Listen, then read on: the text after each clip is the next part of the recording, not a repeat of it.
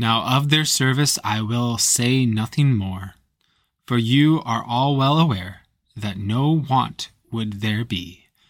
Another noise that was new drew near on a sudden, so that their lord might have leave at last to take food.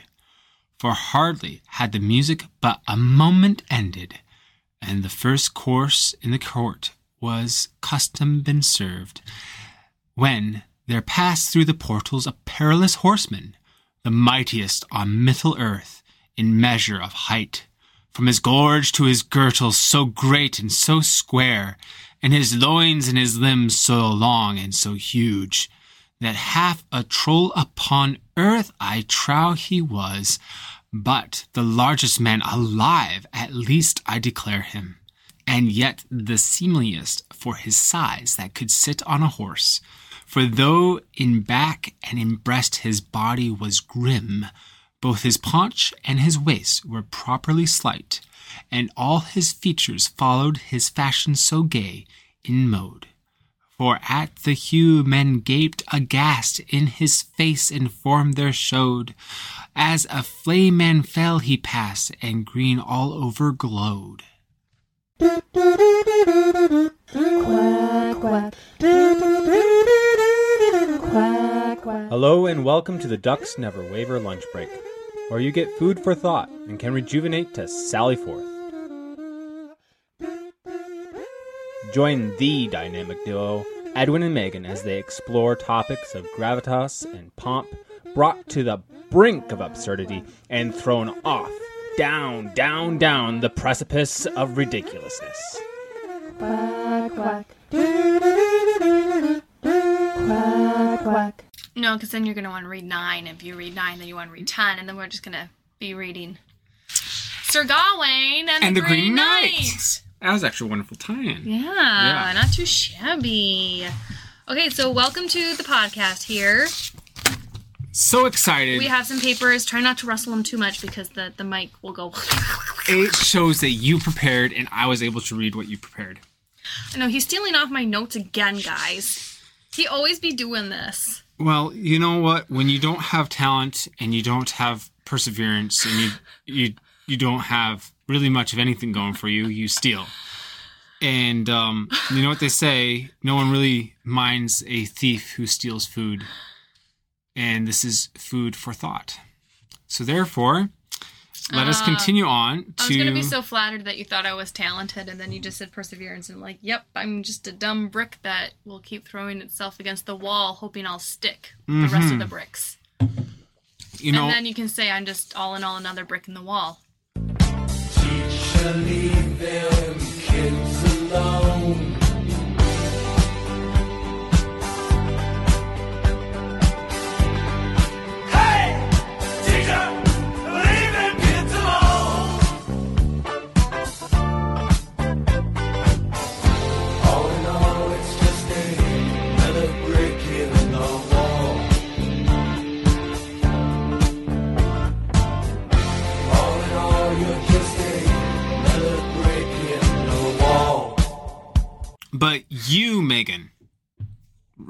Right there. You. Me? Yes, Oh. you have not just studied Sir Gawain and the Green Knight, this particular story. Mm-hmm. You have been look. You've been taking a overall view of the field that is the Arthurian myth. Mm-hmm. almost as um, I think it started off as something that in- intrigued you, piqued your interest, and it's become a full blown obsession that has now changed you into something unholy, really. Tell us a little bit. Because everything leads to Arthur.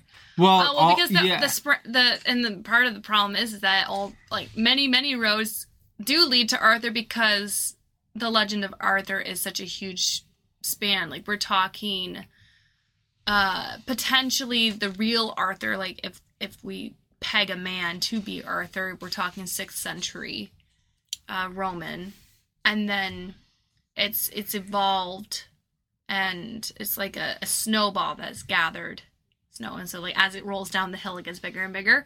Yeah, and more things tie into it, and more yes, influences. and more influences and new plot lines. It diverts. It, it goes in different ways because the author is It- tying it in some other way, uh, and it has it's many. kind of like, um, do you remember Uncle Remus? yeah, Yeah, so Uncle Remus, you know, they have the story where Brer Rabbit dies, and then the next story starts with a that Brer Rabbit didn't die Yeah. because we need Brer Rabbit to exist for the rest of the stories. Yes. Essentially, Yeah, exactly. so that's very much like the I, I that's what I've been loving is the I don't know uh, the logic of fairy tales. Mhm. Uh, or I mean, I don't know if it's technically a fairy tale because I think fairy Well, tales come later. But the the, the I leg- did read the introduction Did to. you know? So the nice thing about it is the translation we have. I think that everybody really has nowadays is by J.R.R. Tolkien. There are actually many. really? Yeah. Okay. Is this the best known translation? No, there was Oh. one not that long ago. Well, I'm talking like 10, 5, 10 years ago when um Seamus, what's his name? Oh, Heaney. Heaney came out with Beowulf. Then a couple years later, the same publisher because that was so popular, they did Sir Oh, Gawain. but it wasn't Seamus Heaney who did the translation. no, he didn't. It was a different guy. Okay. Uh, and actually, I believe that somebody kind of stole Tolkien's thunder with his translation. That Tolkien being such a perfectionist, it took him a while to get it actually done to his Oh. liking, and someone published before him. So even though he was working on it probably before this other guy, he by the time he published, everybody was like, "Yeah, yeah, yeah, whatever." Okay. Uh, but I think because of the Lord of the Rings and the Hobbit, his there there's definitely a, a nucleus of followers of this of like, oh, anything Tolkien has ever touched, we Yeah. want to also touch, Yeah. and I think is very readily accessible to find Yeah. Tolkien's translation, and we'll get into what we like about his translation. But I think what I, I, was just gonna say with with Arthur, there's always this this the the rules of the castle, uh, and there's these uh, things that may not make sense in our world. It, may, it didn't make sense in their world either. These are these are stories, and I don't know what the right word for these kind of stories are because it's like I guess the American version would be the tall tale. Like you think of, I think of Paul Bunyan and that those sort of things. Mm, yeah, But- and even Davy Crockett. yeah, Daniel yeah, yeah, yeah. Because Davy Crockett was a real. That's a great example Okay. because Davy Crockett was a real historical person, and yet his legend has evolved and Yeah. it's become. Um, did he really grin a, a bear out of a tree? Well, yes and no. Born on a mountaintop in Tennessee, greenest state in the land of the free. Raised in the woods, so he knew every tree. Killed him a bar when he was only three.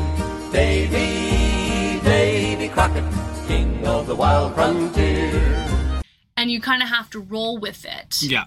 And it puts you in such a wonderful world and also i don't know what the deeper deeper meaning of it all is but i think actually that there's in in, a, in some original texts like the Mabinogion there's there is a lack of moral learning Okay. because there's just things happen they t- you know these magical beings and just like the spirits happen and then it's just this is how things worked and that's the end of the story.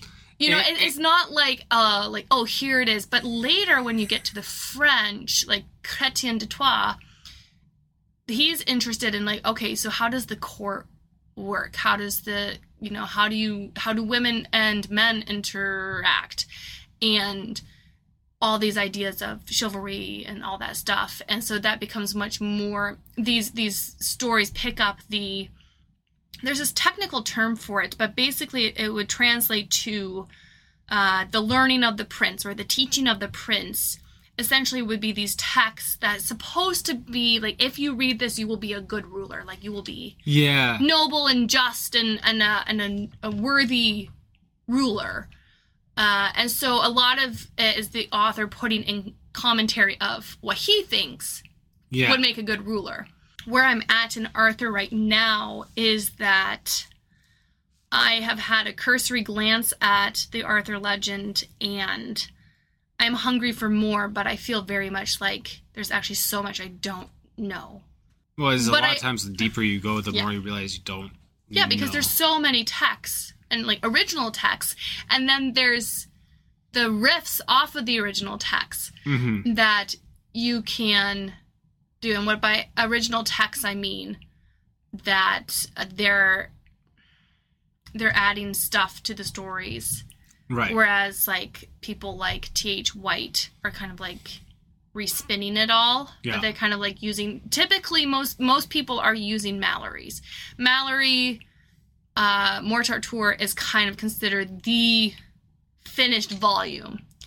Kind of the distiller of all the different. Yeah, and he adds stuff too, Okay. but he's kind of like he took the British, he took the French, he took the Norse, Germanic, and he kind of like spun it all together and it's the largest compendium like a lot of like you know they're in bits and pieces of like oh this is Yeah. the grail like just you know f- focus on percival and oh this is just romances of like oh focusing on lancelot and, Yeah. you know so that sort of thing like each author has his his focus but then malory is, is probably the most complete and i have yet to read that Okay. And that would be exciting when does. Arthur get together with Robin Hood to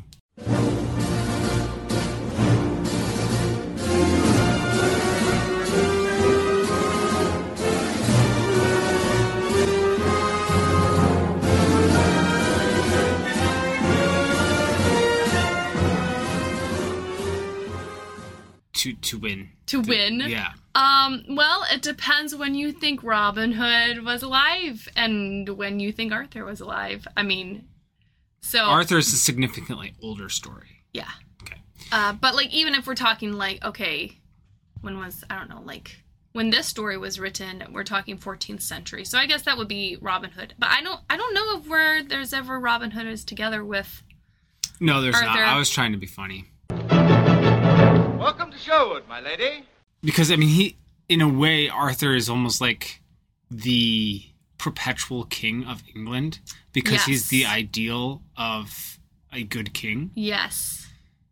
kind of Yes, and he he fits in uh, politically that uh, as as I'm, I'm assuming most people know, uh, Britain or the UK has been quite tumultuous in who's in power and whose land is what, Mhm. and there's been a lot of blood spilt over that little island so much.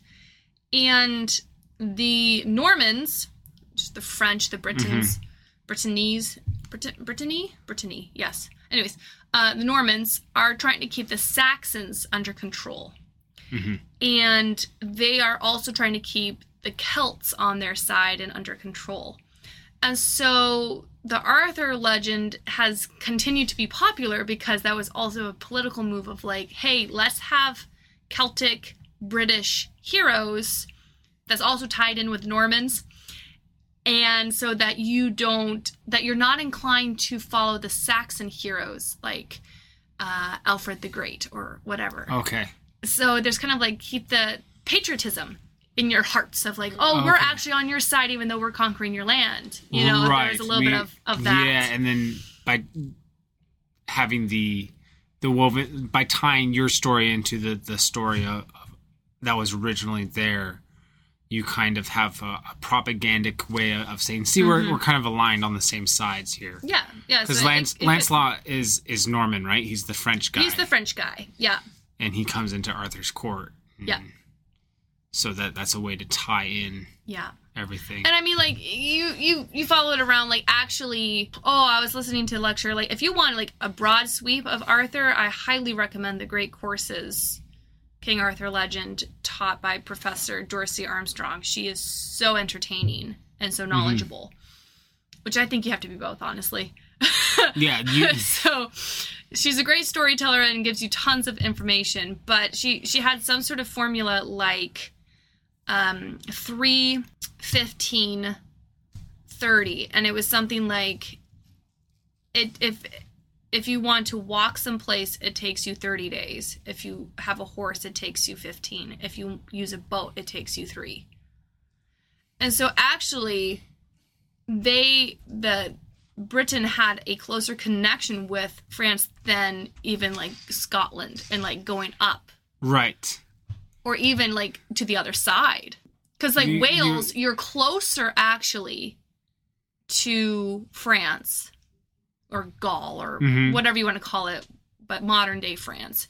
You're closer to that than actually like London, the other side of the Oh, okay. country, because you would have to go by horse or by foot. Yeah. But if you had a boat, you would just, Just sneak around. Acro- across the channel. So a lot of times when there's you know invaders coming in, they would just go on their boat, and so they ended up with strong Celtic ties in France. Mm-hmm. And like if you go to Brittany today, they are fiercely Celtic. Like that's what they consider themselves.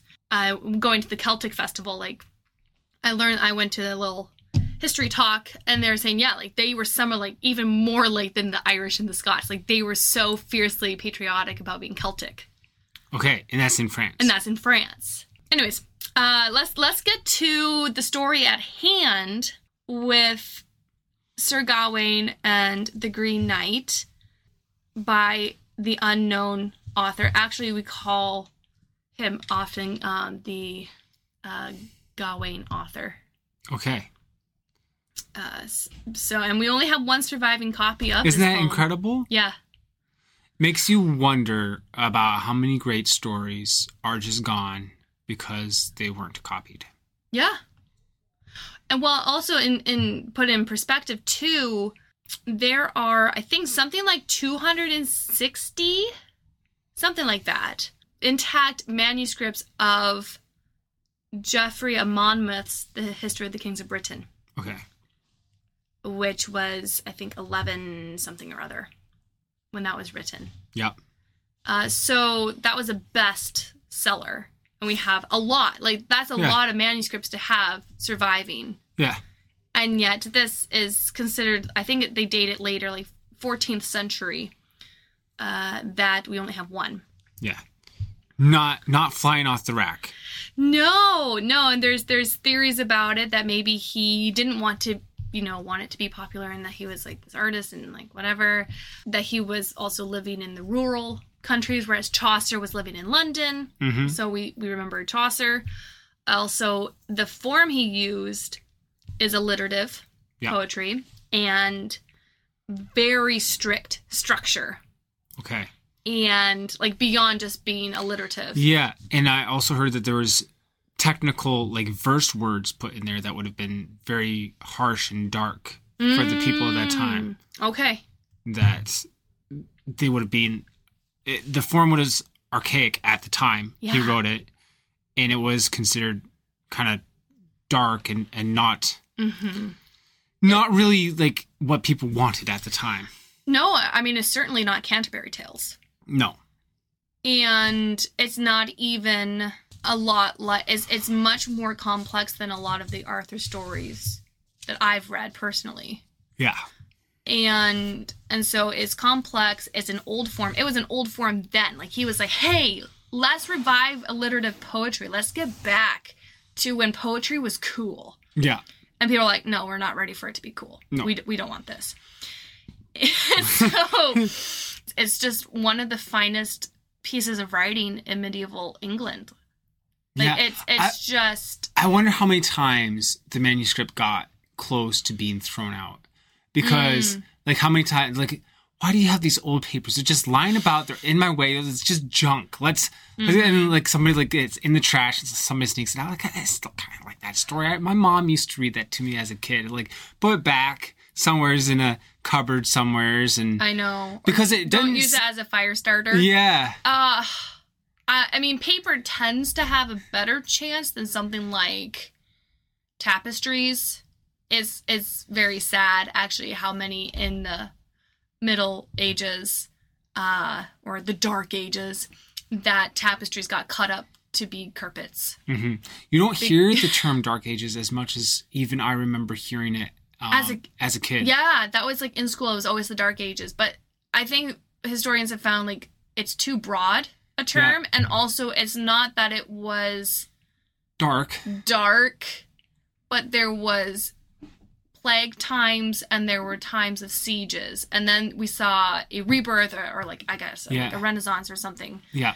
and things would progress, and then again there would be plagues and Yeah. people trying to conquer, especially in I don't know what to call it, England, the UK, Britain, uh, The British Isles. the British Isles. There we go.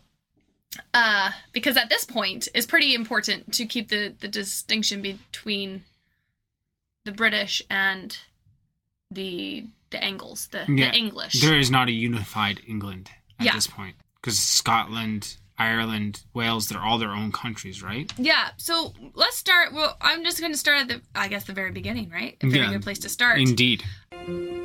Let's start at the very beginning. A very good place to start. Did you notice that the? Oh, should we? Have, okay, before we get really deep into this, because I'm going to get into the structure of it. I think it's time to check the cell structure. Yes, that's it. Checking the cell structure. Checking the cell structure. Ah, checking the cell structure. Checking, Checking the cell checking structure. The structure of the cell is to be checked. Checking, Doctor. Checking the cell structure. The checking the cell structure. Checking the cell structure. Checking the cell structure. Voila. And now the cell structure has been checked. Uh, thank you so much. and that's going to have spoilers. And if you want to know the story of it, go read it now. You can find Before we spoil it, yeah. We can like but we so can find listener like you can find on YouTube people reading it out loud. Yeah, or you can go on Audible. Yeah. I've listened to it now twice in preparation for this. Oh, good for you. Yeah. So, anyways, uh it kind of starts as what we would maybe consider kind of randomly uh in Troy. Do you think that's random? It's I don't. I don't think it's random and it's at not all. random at all. Well, I think it's placed in in a in a more epic uh, narrative, right? Mm-hmm. Because there's other poetry that begins with the lineage of like you know when when so and so comes Mhm. from here and starts this city. Even Beowulf begins a little bit that way, you know, like he, he was king here and he was king here, and then and it sets the whole stage for what what's going to happen. Yes. And this story, which is uh, set down very clearly by Geoffrey Monmouth in the History of the Kings of Britain, that it is a, I think it's a grandson of Aeneas. So there's there's Troy, the Battle of Troy, and then Yeah. Aeneas flees, and then he starts Rome. Yeah. And then Rome is this huge power. His son, or his grandson, goes and then he conquers Britain and that is his his place. So what that does is is saying that they are a legitimate country, Yeah. that they are a power that they are connected to Europe, like they they have that legitimacy. I is really mm. Well, important to them and to say like, hey, we're real people. but also connected to Troy. If you're connected to Troy, then that right away puts this story in connection with Homer mm. stories, right? It, it- literally and literally connects it I know what you're saying. to yeah. to to the Iliad and, Yeah, and the so he's Odyssey. saying I'm writing a poem of Homeric proportion. Impetuous. Homeric. yeah. even though it's, it's much shorter but he's saying like the subject matter is, Is- worthy of me Yeah. writing it just like homer's was yeah absolutely uh so what we have here is a chiasm and chiasm do love a good chiasm. I love a chiasm. And I don't I feel like if I just rattle it off, I don't know if that's going to make sense to people. I don't know how you like to describe a chiasm. Is to me very visual, but I'm just a visual thinker, so to me everything is visual. yeah, I I think so we tried. I have. Can we do it a little aside off of visual thinkers, and like and people who say they're visual thinkers and they're not visual thinkers? Mm. It bothers me when I will. You have this when talking about homes and talking about like design and so on, Mm. and people will be like, "Oh, I can't really envision that. I'm a visual thinker." No, you're just a regular person who isn't able to turn words into pictures. A Mm-hmm. visual thinker automatically turns words into into pictures. Yeah. You are not actually a visual thinker. You're just somebody who's normal, which is fine. Mm-hmm. Yeah. But don't say you're a visual thinker. Visual thinkers automatically think visually. Well, you're saying that to me because I say No, no, no. I say a sandwich, and to me it makes perfect sense that a chiasm is a sandwich. But I don't know if that makes perfect sense to other people. I have think heard, I've I- heard people say they're nesting boxes, but I don't think they're nesting boxes. I think that You know, I just came with one, and I've never Okay. heard this before, so bear with me. It might not work for you. you visual thinker, you. To me, it is the V pattern of a flock of geese flying. And the forward, most indented one is the most important goose. And going out there symmetrically is is is the branching pattern of the story. That's I love that Yeah.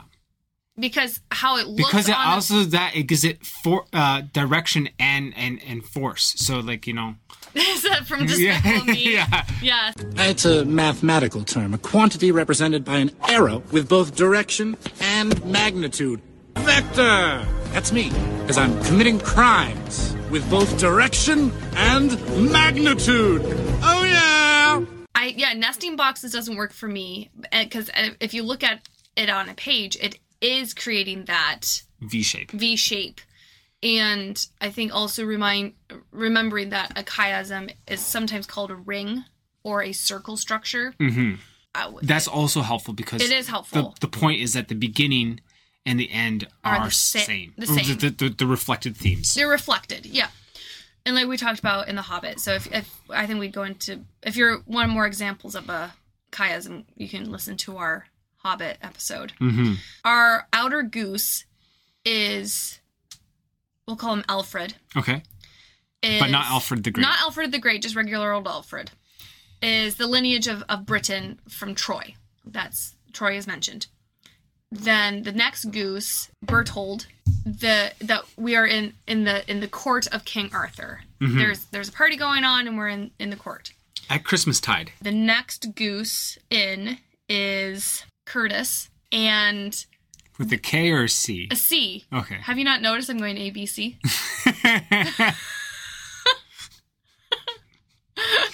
wow. So uh, Curtis is there's there's the mysterious beheading contest. D that really gets things rolling ha good one. I like you. that. And then uh, almost almost to the center goose or that the mo- in most pointed goose. Anyways, Mhm.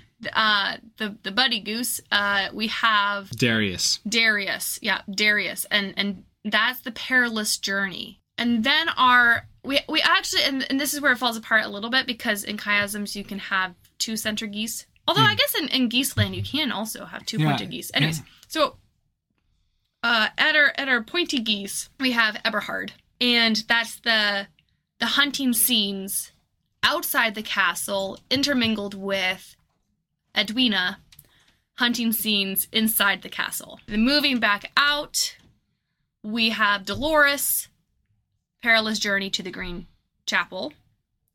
Then we have chrysanthemum Chrysanthemum, beheading contest at the Green Chapel. We have Brad. I completely blanked. Uh, Brad, the returning to the court of King Arthur, and then Alfredo is Troy. okay So that's that's our chiasm, and that is also the the outline of the plot. So uh, two birds with one stones, but no geese were harmed during the recording. good Yes, I don't know if I if we want to go like blow by blow by this, but ha. Okay, I guess we're too many puns so many puns. Uh, anyways, I'll let you take over where you want to go with this.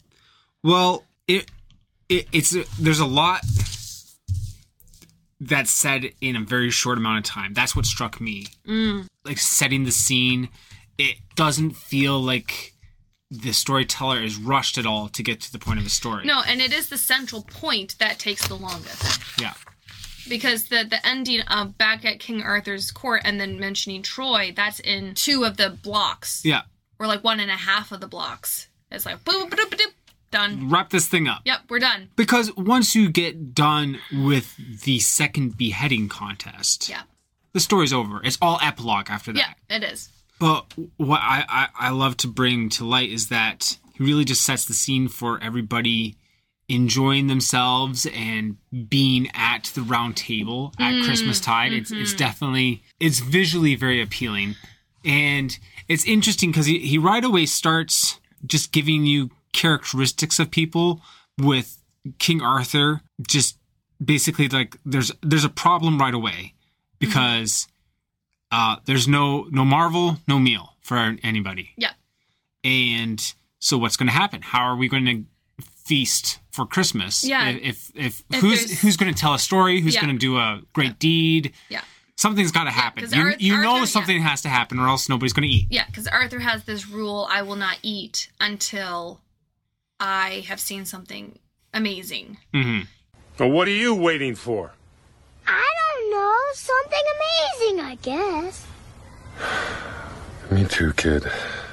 And I guess out of like, because he's the king, nobody else eats. Because Basically, of that. Like, yeah. I don't think he explicitly tells them not to eat, But, it'd be rude it would be not rude to not eat. to. Uh, it would not be courtly or courteous. courteous. Yes. Uh, uh, count how many times we say that word in this this episode. Count how many times it's said in the b- uh, story. Okay, I will tomorrow. do you think it's like what what significance do you think there is that it's set at Christmas and it's it's year to year? It's it's Christmas and New Year's.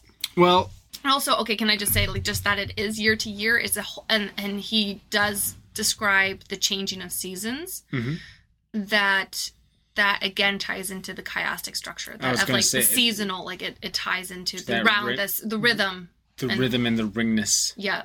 Round like a circle in a spiral, like a wheel within a wheel, never ending or beginning on a never spinning reel, like a snowball down a mountain or a carnival balloon, like a carousel that's turning, running rings around the moon, like a clock whose hands are sweeping past the minutes of its face, and the world is like an apple whirling silently in space, like the circles that you find. in the windmills of your mind. Why Christmas? Mm-hmm. It. I I think the author is somebody who's deeply interested with the moral of, of stories. I, I because we're very confident that he also wrote the story Pearl, Mhm. which was found in the same ma- manuscript, and that's essentially a theological treatise. Okay. And so him placing it at Christmas time, I think w- what he's doing there is is you're expecting well, what are you expecting at Christmas time? You're expecting some kind of deliverance, some kind of Mm. rebirth. Mm-hmm. And what kind of rebirth is it going to be? Mm-hmm. And and what kind of marvel are we going to see? Because Chris also like so that's maybe the thing. so you're thinking like this, like, because I was thinking like they're not really celebrating Christ, well, but I guess they are with the feast. But it seems more pagan. pagan, potentially. But I do think you're right, though, where they're looking to someone to do something amazing, to do a marvel, to do a miracle.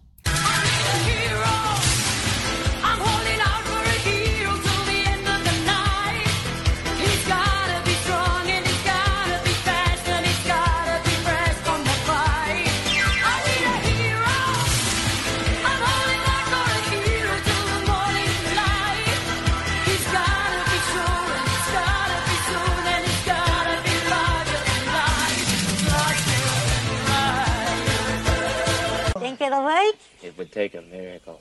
Bye. That's an interesting question because, in that light, the testing of the Green Knight and his appearance, it, it's marvelous. It's wonderful. It's marvelous. You should care And we come to find out over the course of this story that, in essence, to my mind, he's testing the court of King Arthur. He's not just testing Gawain. Well, because Who it's is the open. champion, The yeah. the test is open. It's like whoever will use my axe and strike me wherever he chooses, hmm then right that it was open to anyone, and nobody did anything. And then Arthur said, "Oh, fine, I'll do something." Yeah. And then Gawain is like, "No, we can't have the king do this. I Yeah. guess I should." At least he's right there. He is correct there. But nobody's jumping up to do it. So that also makes me wonder is something dysfunctional going on in the court. in the court that because these are supposed to be the guys of daring do Yeah, but like and then all of a Arthur sudden, can't eat because nobody has a story. You know, like a lot of round table, like it was supposed to be like 260 people. Like it Yeah. was like ginormous. I think I said 260 earlier today. That's just my number. I don't think it was. It was something, but it was a large number. It wasn't Yeah. like the 12 that you see in movies a lot. Yeah. It was well, that's that's biblical. It wasn't the 15 that you. you know what I mean? yeah, uh, it was a, a huge number of people and none of them had a story none of them were doing things when that was kind of like the whole point of you being a knight of the round table and so they're all just becoming i don't know they're all hanging out with the women and they're just well, yeah, it, it is interesting. Nobody party. has a good story to tell that hasn't been Mhm. told before. yeah so that's kind of surprising It is surprising, and how just everybody's so brave and bold until the biggest man alive shows up. that's completely green, Green, like yeah. shockingly green and the horse is green Yeah, everything's green it's like the emerald city A singing. Green, green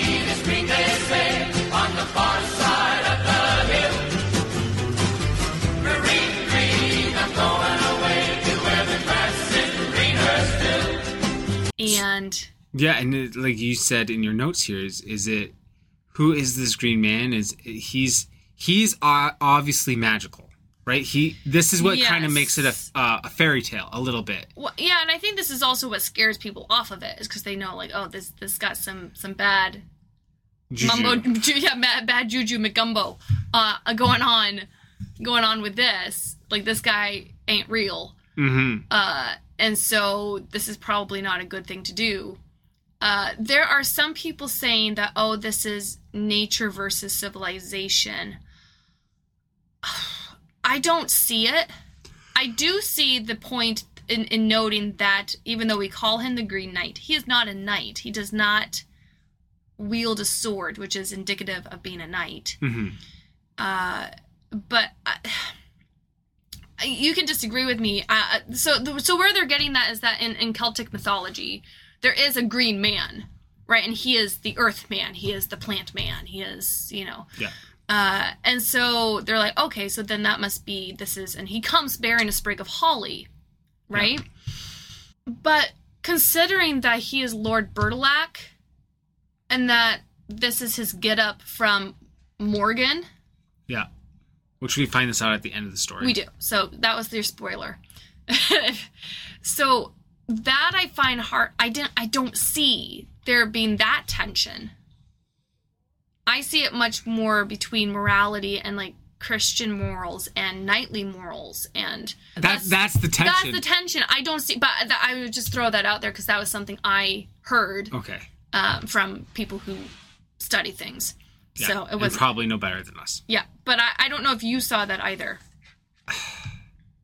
I've never seen it as a conflict of nature versus the city kind of thing. Mm-hmm. Um, but what it to me is always can the round table, can King Arthur's uh, court live up to our, their ideal? Yeah. And he comes to challenge that. Yes. And he he he berates the the knights. Yeah, Like he is pretty ruthless. He's actually kind of hilarious. he's very funny. He is very funny. Bertilac and the Green Knight are Yeah. both very funny. They're my favorite character. I know. They really are. I will- Gawain is honestly annoying. well, I will say I I I find that Gawain is a real character though. He is a real man. Yeah. He is a real man. He's not just a puppet of predictability of knightliness. Right. Uh, he does, uh, and that's and he can be funny too. He, he's just yes, he's just always the, over the top and he's getting himself into trouble when he doesn't have to. right, yeah. But it- I find all of the characters, maybe besides Lady Bertilac, but even her, uh, that they're all very real characters. But specifically Bertilac and, and Gawain. Mm-hmm. That I think that's one of the reasons why this story has lasted so long too is that we connect to the struggles Yeah. that Gawain has. And we get nervous because we foresee what he's getting into trouble and we're like, no, no, no, don't do it. Yeah. you know, and then we also yeah, and there's just yeah, I think we just connect to to Gawain on a human level. So the Green Man comes in.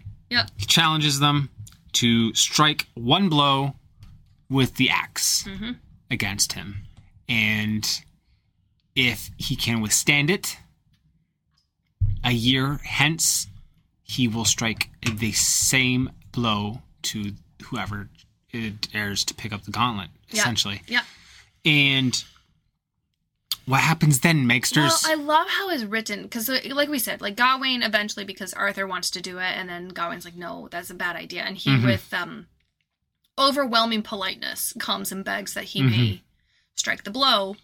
and a little bit of whining. He does, yeah. I'm only here because you're my uncle. and everybody thinks I'm not that good, but I really am.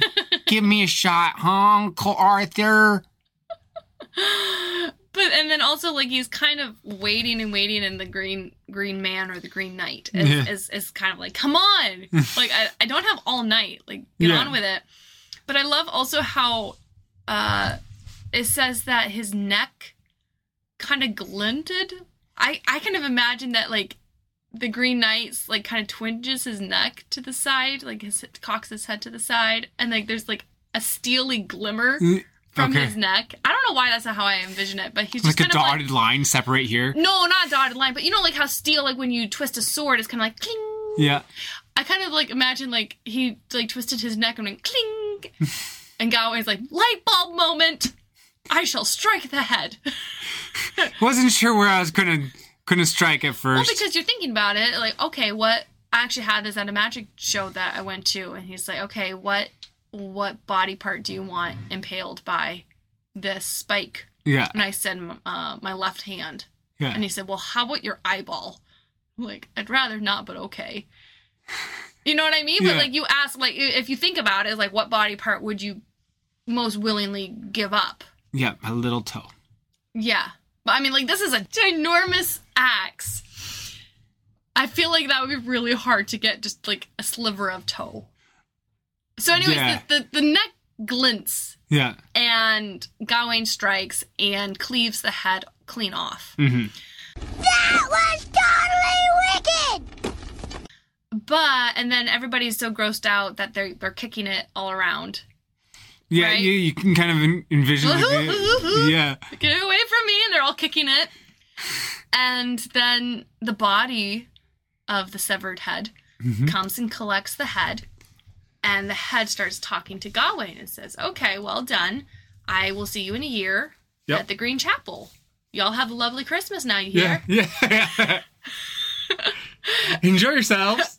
And Gawain's like, I knew it. I knew I shouldn't have done it. I knew it. Great.